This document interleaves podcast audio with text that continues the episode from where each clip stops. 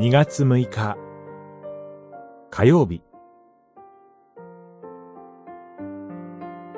人を救う神の知恵。キリスト。イザヤ書。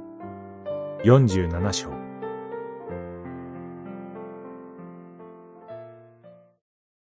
お前の知恵と知識がお前を誤らせ、お前は心に言っていた。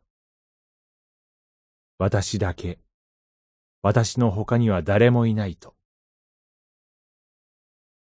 47章、10節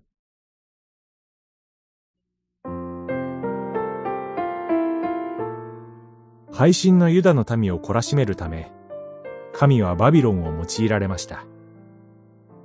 あくまでバビロンは、懲らしめの道具として神のご計画の中で用いられたに過ぎません。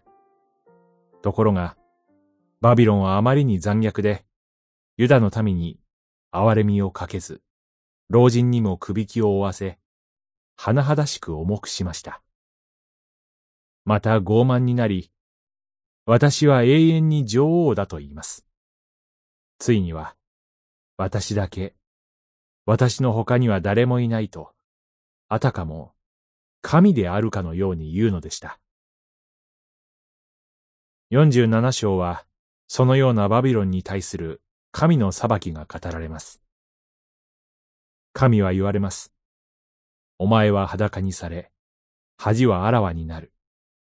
私は報復し、一人も容赦しない。バビロンが高慢になった原因の一つは、お前の知恵と知識がお前を誤らせた、とあるように、当時の高度な文明だったようです。十三節に、天体のことが言われていますが、天文学も進んでいたようです。文明は大事ですが、神であるかのように傲慢になってしまうなら、それは神への反逆です。しかも、この世の知恵と知識では、人を救うことはできないのです。改めて、神の知恵であるキリスト、コリントの信徒への手紙1、1章24節に目を向けさせられます。祈り。